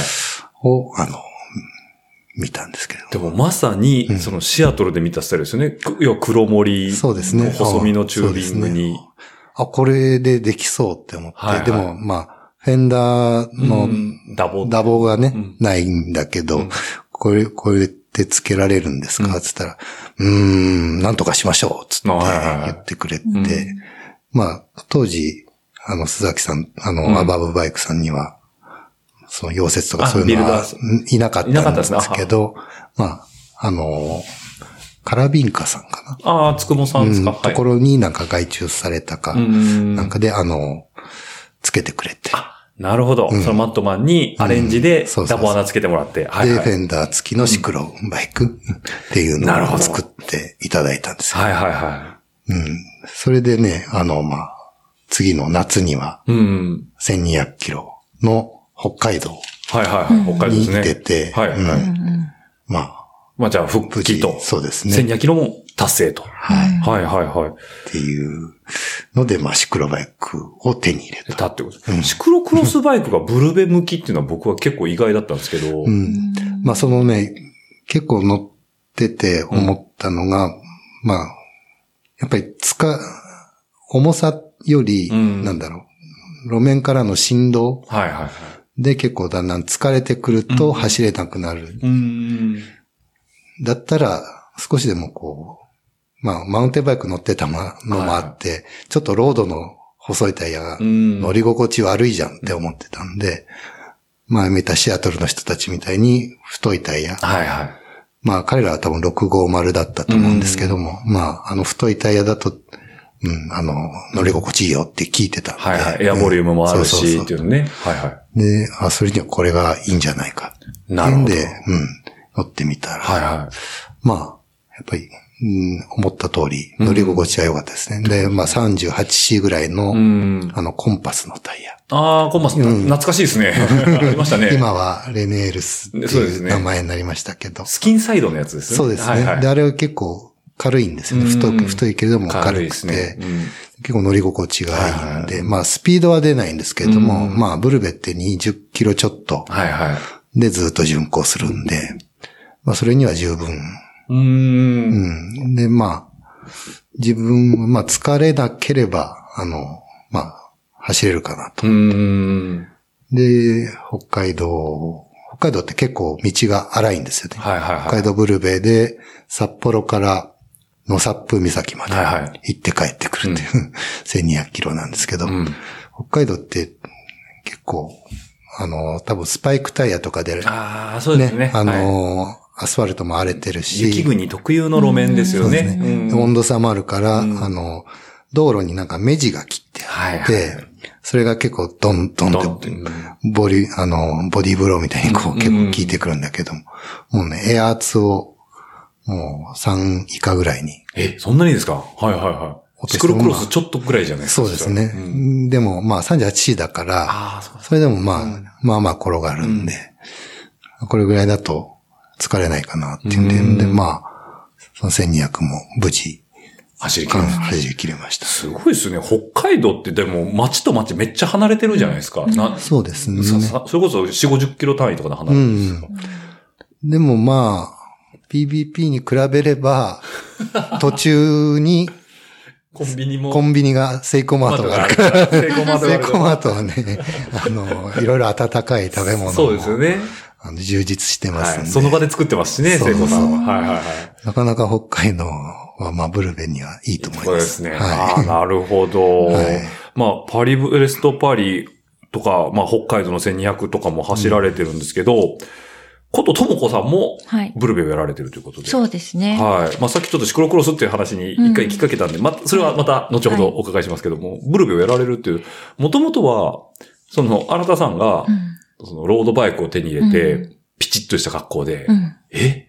何その格好？みたいな感じで見てたじゃないですか。うんそこに自分も飛び込んでいくっていうのは何かあったんですか、うん。きっかけっていう。最初は、その、夏さんと、うん。その、諏訪走ってみようかっていう、はいはい。女子で走ってみるっていうのが初めての経験だったんで、うん。それでちょっと自転車が、なんて言うんでしょう、こう、メンズのこう、ちょっと体育会系っていうところから美味しいものが食べれたりとか、うん。なんかそういう、綺麗な面も見えてきたりして、うんあ、なんかこれ楽しいことなのかもしれないっていうふうに思い出した後ぐらいかな。うん。九十ってそのぐらい？九十はそのぐらいですね。ぐらいですよね17年。う。うんん。九十についていったんですよ。そうですねさっきの話だとはい私その九十のプレステージは走らなかったんですけど、リカバリーライド走ったんですよ。はいはいはいはでやっぱりそれが素晴らしくい。て、うんで、とっても楽しかったので、やっうんぱりちょっと自転車に向き始めたうっていうか、ん。で向き始めたら、なんかいろんなイベントが、まあ、次から次へとあるんで、はいはまあ、あって、それで、まあその後に、うん。あの、ブルベを始めたきっかけとしては、その、その後に、まあこの人が、あの、シアトルの、あの、ブルベに行くん、行ったのをきっかけっていうのが、まあ一個の理由と、うんあとはその、青森で、まあ落車したりとか落車しましたね。はい。すごい心配なんですよ、行ってる間。まあそうですよね。あの、この間、うなずき屋さんも心配なんだよって言ってましたけど、ねうん本当心配で、うんああ、どこまで進んだかなと転んでないかなとうんか、心配してるぐらいだったらもう一緒に走っちゃえと思って、なで、走ってみようかなって思い始めてたのが、まあはい16年後半から17年ぐらいの時。意外と最近なんですね。そうですね。はいはいはい。だから、走り始め、ブルベ走ったのは18年からですね。あ、18年からですね。そうですね。PVP に出出るかな、どうしようかな、ぐらいに思ってる前の年に、その、あの、なんか、PVP 走るためには、あの、前の年に距離走っとかないといけないっていうのを聞いてたので、ちょっと意識し始めたっていうのがきっかけですかね。どうですか？最初、その、まあ、200、えー300、600を取らないと走れないっていう話だったじゃないですか。そうですね。で、私はその前の年は、200と300を走ったんですけど、はいはい。うんと400と600は走らずに1000キロ走ったんです。え？そうですかそうはい。そう。なん、なんでだったか忘れましたけど、なんかたまたま1000キロになっちゃったんですよ。ですかそれ600超えたら楽だからみたいなこと？を。いや、多分ですけど、ええこの人たちは、うんあの、私は走れないだろうと思ってた。あ、はいはいはい。で、自分たちは1000キロに走りたいから、うんうんまあじゃあ、あの、ダメだったら名古屋観光してうん帰ってきたらいいじゃん、みたいな感じで、うんえっと、伊沢温泉から、はい。えっと、甲府ですね甲府、あ、甲府ね。うん甲府の伊沢温泉山梨ですね。そうはいスタですねート。スタートして、琵琶湖まで行って、琵琶湖をぐるっと一周回ってはい帰ってくるっていう1000キロ。とんでもないですね。ね。はいはいはい。それに、まあ、うん申し込んだ。申し込んだんですよね。はいはいはで、まあ、割と軽い気持ちで 行ったんですけど、い。はいはい。まあ、あの、1日目でダメでもいいじゃないとうんか、そんな感じで行ったんですけど、まあ、なん、なんか、一緒に行った仲間が、まあ、とても良かったのもあって、はいすごい励ましてもらったりして、うんで、まあ、無事完走できて、はいはいはい。完走した時、みん、みんなからまさか走り切ると思ってなかったとかって言われて。結構僕は眠気に弱いんですね。はいはいだからちゃんと寝ない、寝ないとうん。次走れないんですけど、この人は比較的、ね、あの、夜に強いっていうか、あ、なるほど。睡眠不足になっても、もう、まあまあ走れる。動けちゃうと。うん。眠たくはなんないですかと思う。眠たくなるんですけど、割となんか、もうすっごい眠たくなる時もあるんですけど、割となんかのきっかけでパッて目が覚めるんですよ。おー。それと多分もともと夜が強いんだと思うんですようね。んなんで、なんかその、ダメになるほど、だ、あの、あ落ちない。なるほど。もう無理ってまでいかないんですね。うんはいはい。僕はね、寝ちゃうんですよ。あの、そうだから結構ね、寝、ええの、サドルの上でですか？サドルの上で寝て、え特にまあ、上りですえね。はいは上りになると、まあ、特にね、あの、真っ暗い。な、はいはいはい。まあそうです夜ね。夜中とかに、もう、車も全然来ない。うん。となると気が緩んで、え目を閉じても、登れるだろうと。え。いやいやいやいや。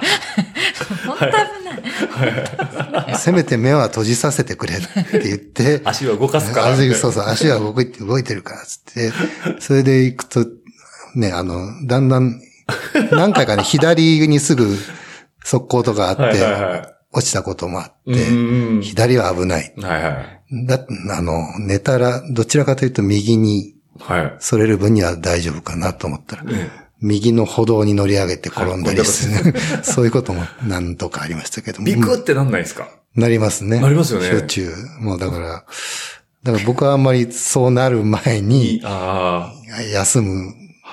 ようなペースであ、マネジメン走りトをしたてるいんですけれどね。も。でもやっぱり一緒に走ると。ちょっとタイムマネジメント的にう、ん。あの、厳しくなってくる。はいはいはい。な寝る時間はやっぱり短くなりますよね。はいはいはい。そうですようね。んだから僕の方が多分辛かったと思います。この線。1000キロは。はい。で、ともこさんはなんか意外といけちゃったって感じだったんですか？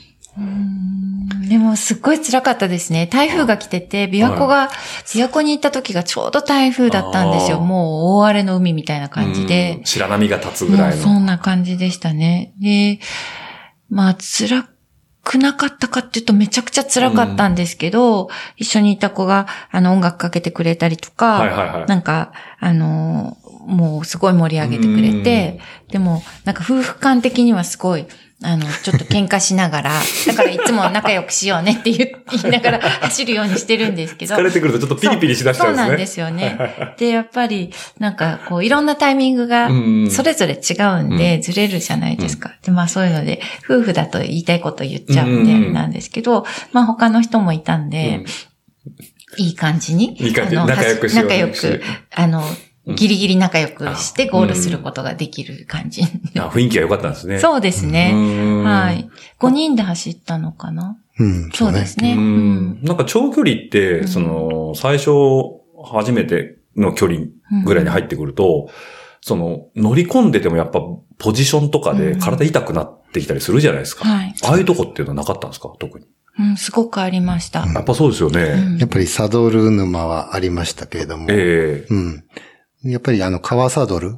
川サドルですね、うんはい。ブルックスとかああいうとこそうですね。僕はセラアナトミカっていうのを最初の PVP では使って、まあすごく調子良かったうんので、まあしばらくはそれ使ってましたね。はいはいはうん。でもまあ今も革サドルですからね。あの、その、本当に長距離の時は。やっぱ馴染んでくるんですか？そうですね。うんあの、やっぱりお尻の下に何もフレームがないのうで、ん。必ず、なんていうんですかね。絶対フィットしていく。はいはいはい。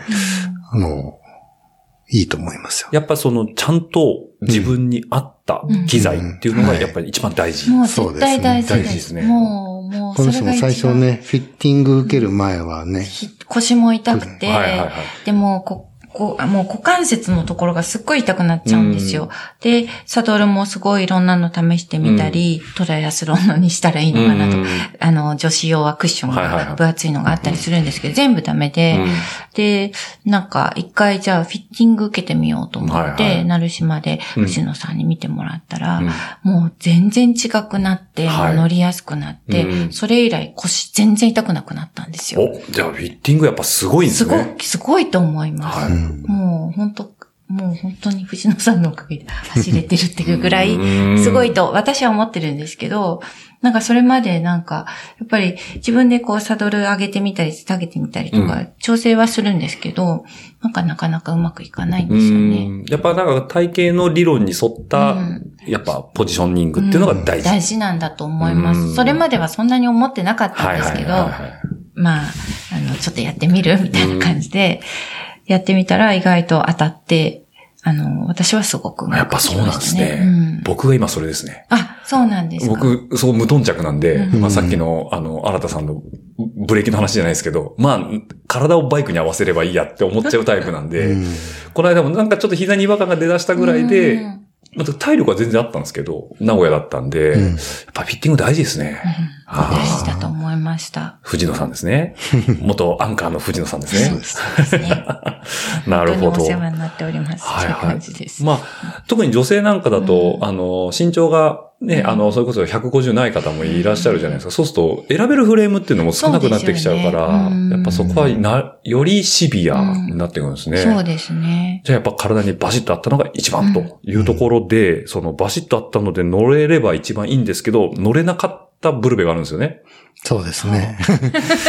そのと、いえー2018年はい。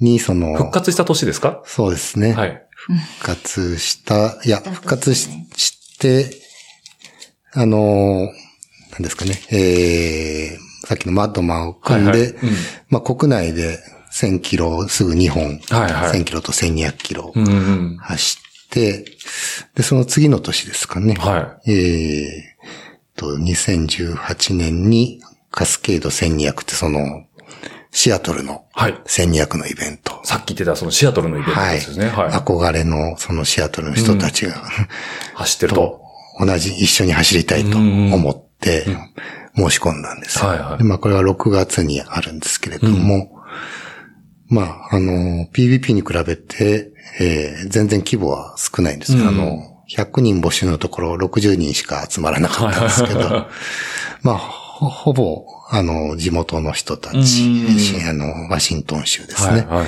の人たちで、まあ、たまに、えー、ニューヨークとか、まあ、うんサンフランシスコとか、あっちの方からも来てましたけど、日本からは5人、あ、でも5うん、人いたんですね。はいはいはい。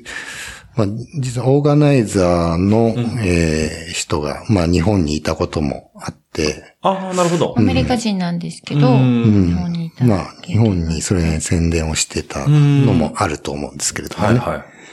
でまあ、それに、えーで、申し込んで、はで、まあ、二人で、あの、まあ、旅行も兼ねていこうと。はいまあ、私はまだ応援。うん、自転い。あ、まだ応援だったんもですね。はいはい。で、あの、計画はしたんですけれども、まあ、結構僕、海外出張とかあるから、まあ、マイレージが結構溜まってて、はいはいはい。せっかくだったら、あの、ちょっと飛行機で、えー、バンクーバー経由で、ええー、ポートランドっあ、ポートなんていう、ですね。まあ、その、ジャル便で、えーシアトルに行くのがなかったから、はいはいはいそういうルート。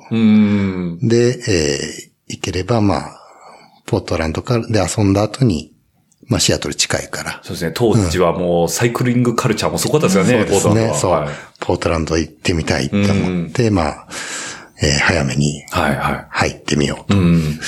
思ったんですけども、あのーまあ、その出張で、まあ、しょっちゅうね、あの、空港には海外出張行ってたんで、はいはいもうなんか、慣れた感うじで、ん。あ、あのーひいつもだいたい羽、羽田便しか取らないんですよ。はいはい。だから、今回もなんか思い込みで、ね羽田だ、羽田発だから。なるほど。前の思って日に、たはいあれ空港どっちだっけって言ったら、ね羽田だよって言われたんですよ。はいはあ、そうなんだ。い。うん。で、行ってみたら、んいや成田ですよ。カウンターの人がみんな、はぁ？みたいな顔で見てて、え成田ですよ。でも東京って書いてあるんですよ。えはいはいはい。東京国際空空港。まあまあね、東京こ。れは、あれですね。羽田成田あるあるですね、割かし。港ですね。いや、もうなんか、そんな間違いするはずないみたいに思い込んでたから。うん。自転車の箱持って。そう。羽田の受付で。そう、特典航空券、航空券だから結構1年近く前にね、もうチケットは取ってあるんですよ。はいはいはいはい。うんだから、その時のことなんかもう忘れてますよね。そう。うんなんか、当然そう取ってるはずだってなんかもう思い込んじゃってうたんですよ。ん。で、あの、どうしたらいいですかって、とにかく走ってください。走ってくださいタクシー乗り場に走ってください。走ってくださいタクシーで行くしかもう、道がないじゃな。道がないいはいはいはい。で、タクシー乗って、ええで、成田までお願いしますって言って、結構ありますよね。そうですよね。千葉の真ん中ですからね。そう。でも、1時間ぐらいしか余裕がなかったんええですけれども、空いてた。でギリギリ、あの、出発前には着いたんですよ。あ、そうなんですね。はいあ、よかったですね。そう、よかったと思って、でもはいはい、こう、検査はいはい。まあ、受けるのにね保安検査ありますよね。したら、あの、その、バンクーバー経由だから、はいはい。アメリカ入るのには、あの、エスタってあの、あー事前登録の登録のやつやりますね。あるじゃないですか。うんそれがなんか、カナダ版もあって、それも必要だって言われたんです。はいえ、そんなの書いてないです。じゃあ乗れませんって言われ もう最初からトラブルまみれじゃないですか。はい。で、しかも、え、じゃあそれすぐ書くからって言ったんだけど、えあの、なんか自転車のはい。パッケージの中に、あの、なんだ、CO2 が入ってたのか。ああ、インフレーターですね。そうインフレ、そう、はいはい。あれも、保安上。そう、出してくださいとか言って、で、なんかそれやってたら。エスタは書かなかんそうは、インフレーターは出さなかんは。じゃあ、これはちょっと無、無無理ですね。もう、はいはい飛行機で出ます。はい。その代わり、まあ、次の日の同じ便を、うん。用意します。あ用意しますって言ってくれたんで、よかったんですけど、しかもちょっと早めに入るつもりでしたもんね。まあそうだったんですけど、うん。イベントにはまあ間に合うから、まあ、しょうがないね。うん。で、まあ、ポートランドのホテルも2泊する予定だったけど、はい。あのすいません、ちょっと、あ一泊になりますっていうメッセージがあって、で、成田に一泊して、うんうん。あ、成田に一泊なんですよね。そうですよね。成田に一泊して、つもうか、ね、こっちまで帰ってくるのバカらしいし、はいはいね、自転車持って移動するってやっぱすごい大変ですよね。うんうん。で、まあ、次の日成田から。バンクーバー経由で、で、エアカナダに乗り換えて、はい。ポートランドに入ったら、うん。バイクが来ないんですよ。あの、PDX ですよね。そうですね。PDX。なあで着いたと思ってこ、あのカーペットの模様とかね、あの写真撮って靴下と一緒靴下と、そうそう。やってたら、全然僕の自転車が出てこないんですよ。はいはい。で、あの、もう、あの、空港の職員の人うんに、ちょっとこれ、うん。ロストバゲージですよね。確認してくださいって言ったんだけど、なかなかね、うんう。ん。いや、わかんないみたいな。まあ、おバイトのお姉ちゃんみたいな人が、あの、まともに扱ってくれない感じで。代わって、書類を書いてくださいとかいろいろやって。で、まあ、見つかったら電話するから、ホテルで待ってろっうん。で、ホテルの、あ、あの、電話番号とかうんはいはいはいはい。ホテル行ったんですよ。うん。そしたらそね、ホテルがね、ね予約できてない。え？え？ってで、いや、いや、あなた2泊予約してたけれども、キャンセルしたでしょ？もうしましたね。一泊にしたいと、んまあ言いましてね。いや、うん、一泊は残ってるでしょって言ったら、ん。いや、それももう貸しちゃったっていう。なるほど。もう部屋空いてなないいよ。はいはい。言われて、すんあの、スーツケースはもう転がしてる状態。はいはいそう言われても困るよ、つって。うん。で、じゃあまあ、近くにホテルあるから、ん紹介してあげるよ、つって。うんまあ、そんなトラブルもあって、えでもずっと不安になりながらも、そうねこうあの、落ち着かないですね。落ち着かないですけども、ポートランド観光をしながら、はいはい。あの、エアカナダの連絡を待つ。はい。で、ちょっと一応、あの、その、ブルベのオーガナイザー、主催者の方にもちょっと今こういう状況で、はいはい。もしかしたら出れないかもしれないって言ったら、いや、じゃあ、なんとかするから、はいはい。とりあえずシアトルには来いって言ってくれたんです。はいはいはいで、あの、SNS はいを通じて、まあ結構ね、1000人規模の、まあグループ、メッセン、まあ、メーリングリストですかね。はいはいはいはい。に、あの、自転車が届かない日本人がいるよってう言って、ん。で、52サイズぐらいで。ブルベに出れる装備。うん。で貸してくれる人いないかうんって呼びかけてくれたらすぐに見つかって、あ、あれはだから、その、借り SNS 物のその、メーリンググループの中の人が、そうそう、あのシアトルのね、シアトルの方、地元の方がが、その、貸していただいたんですかそうそうそう。そうなんですね。そ れで、い まあ、シアトルに向かっはいはい。たんですけれども、でも、その、あの、自転車の入れてる箱が、はいはいバイクポーターっていう、あの、プラダンのやつですね。はいはいはい。そこにもうヘルメットもウェアもシューズも、だから、全部重量ギリギリまで、そうそうそう荷物を全部詰め込みますよね。はいはい。だから結構装備が何もない状態で、はいはい。で、シアトルにはあの、でっかい REI っていうアウトドアショップありますよあるね。はい、もう有名な。有名な、ははい、があるな。あそこに行けば一通り買えるからっていう。い そうですね。はいはい。で、まあ確かに売ってるんですけど、うんで、まあヘルメットとはいシューズ買って、えでまあウェアはね、あまああの、ろくなのがないんですえよね。はいはいはいはい。でも、あの、その時に矢野さんからメッセージが入って、はい。まあちょうど僕があの、いろいろうんトラブルを、まあ、あ、SNS に上げて。SNS で実況してたんで、はいはいはい。まあそれを見たラファの矢野さんが、うん あの、とりあえずラファシアトルに行けとはいはいはい。言ってくれて、えで、行って、まあそこで結構うんいろいろ装備をですね、まあまあ買うんですけど、ええ。あの、いろいろこういうもの持ってった方がいいよとあか、アドバイスと。アドバイスもらってはいはいまあ、あと地元のその気候を知ってる人の、なんかレイヤリング術じゃないですけど。そうですね。だったらこれつけた方がいいよとか。うんだそう、マウント？そうね、和風のマウントが REI では見つからなかった。ああ、はいはいはい。和風のサイコンは自分の財布に、あの、うんうん。荷物に入ってたんで、えあったんですけれども、うん、それで、あの、マウントあるかっつったら、はいはいある、俺の貸してあげるよっつおって、ーなんか日本語喋れる、ショーンっていうね、あの、現地の方がいてあのはいスタッフがスタッフがいて、はいはいはいうんいや、俺は実は、あの、高松に住んでたんだとか言って、高松って、また地味なとこ住んでる。徳島、徳島。徳島ですね。はい。うん、あっちの方に住んで、はいはいはい。で、なんかすごい優しくしておくれましたね。ー。それでまあ一通り、うん。あの、ゲットして、走れる状態。走れる状態になりました新品のラフはいァをバリと。で、そう。え、結局、スタートはまあその、お借りしたバイクってことだと思うんですけど、そうですねうんえっ、と、自分のバイクは結局どこ行っちゃったんですか？その時点ではまだ出てこないですね。で、ずはいっと代わりに私とそのオーガナイザーが、もう空港のに電話をずっとかけ続はいはいはいけて、はいまだかまだかみたいな。うん。で、結局、で、まあその状況わからない感じだから、本当はこの人は、うん。うん。えー、シアトルをどっか観光する予定だったんだけど、まあ、あの、こんな状況だから、そのオーガナイザーと一緒にうんうん、ボランティアに参加。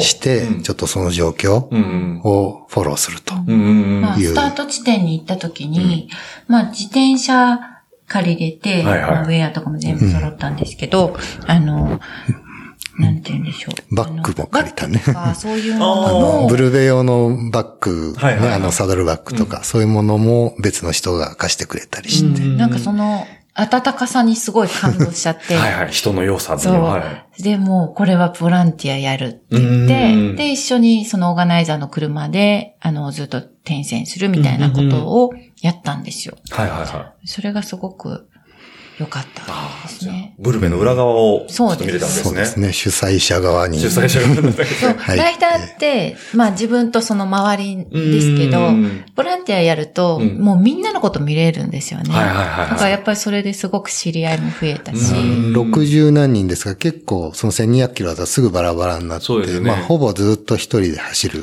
感じなんですけども。まあその途中の PC に行くと、うんあの、まあ結構、レンタルバイクで、は人のバイクで走ってる僕を。スタッフの人が気遣ってくれて、はいはい。ああ、お前、トモコズハズバンドだろう、つって。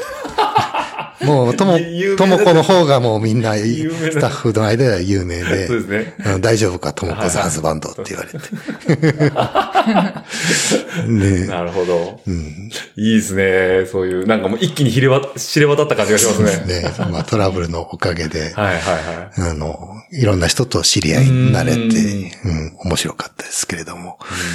でもまあその走り始めた初日はね、えー、まあそのカスケード1200って、はい。シアトルから初日はずっと海岸のそばうんうんを、えー南下してポートランドの方まで、うん。うんうん。350キロちょっとかな、はい。を、えー行くんですけれども。まあ、そこであのカスケード山脈を一回うん夜中に越えるんですよ。で、あのー早朝5時にスタートするんですけど、まあ、西海岸って結構その、海からの風で雨が多い。はいはいはい。だからみんなフェンダーをつけてるんですね。なるほど。うん。はいはいはい。もう本当100%みんな、フェンダーはいはいを常時つけてると。はいはで、やっぱり小雨のスタートいはい。うんで。うんうん。で、結構ね、あの、山に入ると、もう、まあ雨が多いからか、うん。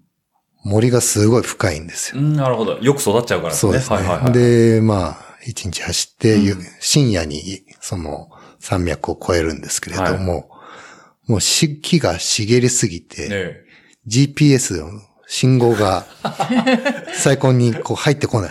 えこう、あの、囲まれすぎちゃう。囲まれすぎて、はいはい。じあの、なんかシグナルロストみたいなのが出てくる。はいはい。で、そうするとえ、今自分が正しいルートにいるのかわからなくなっうんて、で、森を抜けたら、はい。あなた道間違ってるって出るんですよ。ピーって出てくるんですね。ピーってなるんですよ。はい今言うなえっよ、みたいな。て、どこで曲がるんだったの？って。で、一人だし私。はう、んその、それをボランティアスタッフとして、うんうん。この人がルート外れてるっていうのは見えてるんですよ。あ、そうなんですね。誰かこの人に伝えて、みたいな。やっぱりあの、アメリカの大荒野の中を走るから、はいはいはいあのみんなにこビーコン？あ、ビーコン。う、ビーコンをつけるんですね。現在地がわかるようにですはいね。はいはいはい。発信する発信機ですね。はいはい。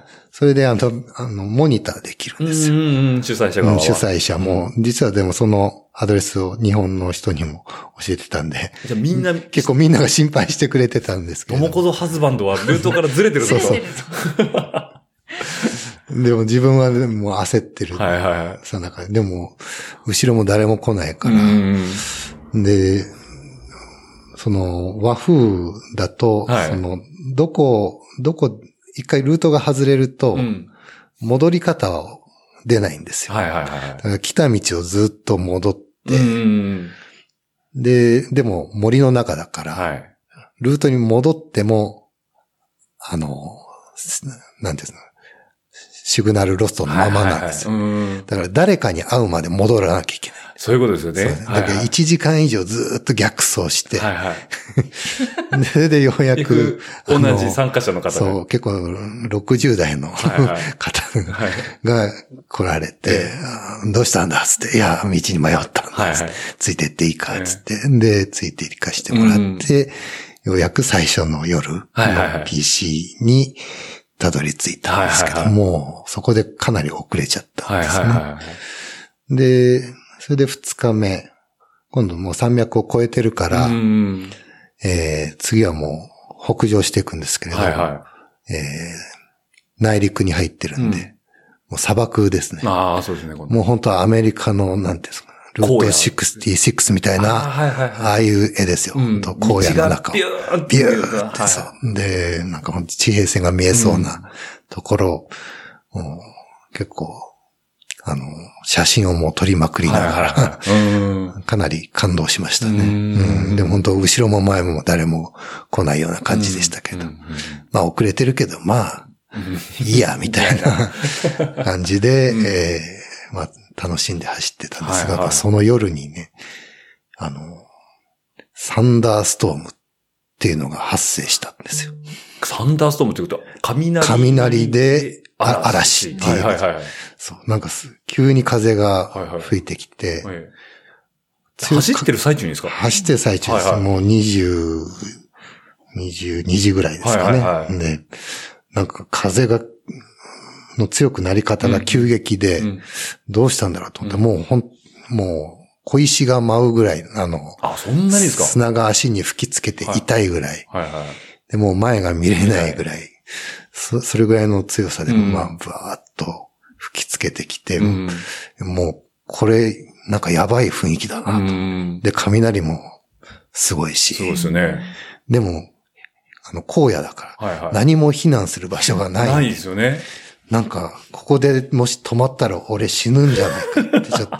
そうですよね。でもね、その時ね、結構主催者側も、やばいぞっていううん、なんかすごい。ことが起きてる起きてるって、あの、結構ニュース、地元でもニュースになっちゃうぐらい地元の人。はビビるレベルってことですか？そうですね。はいはいはいうんまあ地元の人たちは、その時はもう動かないでじっとしてたって言ってましたけど僕は焦って、ええ。もう踏みまくったんですよ。あどっか建物が見えるとこまで 行かないとダメだ行かないと死ぬと思って、はいはいはいもう本当ね、もう日本の台風のかなり強い版っていう感じですね。風だけじゃないですよね。それこそサンダーっていうぐらいだそうですね雷も来るんですよね。ね、なんかもう、うん、雷見えに。るんですよね。もう。あ、バリバリバリバリいっ。っぱい、なんか稲妻の雨みたいな。はいはいはい。ええよく映画とかで見るやつですよね。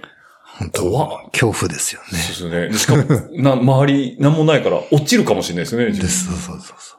それでもう1時間ぐらい、もうずっと全開で踏みまくる。踏みまくりましたね。200ワット以上ずっと FTP 超えてたと思います。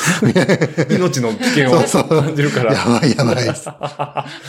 え、で結局、なんか退避はできたんですか？結局だんだん、あのーそう1時間ぐらいしたら、あ緩くなってきて、はいその頃にようやくね、あの、ガソリンスタンドが見えてきて、はいはいはいそこで他の人も避難あ、してて。うん。すごかったね、つって。お前何ここ、ここ走ってきたの？みたいな。言われますよね。こんなの踏んできたのか？みたいな。でも、顔がもう砂だらけです。ひどい顔だぞ、お前、みたいな。笑われながらも、でも、はいはい。そこで気づいたらすごい足が痛くなっちゃえって、足が腫れち、腫れ上がっちゃって、はいはあちょっとやべえなと。で、まあ、しばらく休憩をして、で、まあ、走り始めたんだけど、まあ、ちょっと、もう、これは無理かな。ああ。まあ、風はね、少し弱まったけども、うん。まあ、10メーター以上はずっと吹いてる感じで、向かい風でう、ん。もう、ちょっとリタイアかなって。でも、その先の、その、夜、うん。PC まで夜着くはずだった PC が、まだ100キロくらい先だった。はいはいはいはい。で、そこに、この人が待ってる。うん。で、その頃自転車も見つかったみたいな連絡があったんですけれどもね。だからまあそこまでは行かないと、あの、リタイアのしようもないんですよ。はいはい。もう、交通がないですもんね。そうですねはいはい。ブレストみたいに電車が待ってるわけじゃないですもんね。そうそうそう。ね、なんか、せっかく国際免許も取って、いざとなったらレンタカーで帰ればいいんだって思ったけど、うんレンタカー屋だってないんですよ。そういうことですよね。はいはいはい。そう。で、なんとか、うんそううん次の日の夜も明けて、まあ、ちょっと髪しっかり寝て、はいはい。えー、次の日のお昼ぐらいに、あの、2番目の PC にについて。ついて、まあ、リタイアします。とか言ったんですけど。はいはい。で、まあそこからボランティアに僕も加わって、加わるしか、もう本当レン、街なんだけどレンタカー屋がないんですよ。ん。だから帰る術がないから、もう、ボランティアで一緒に回ろうっつって、うん他のライダーのサポートをしながら。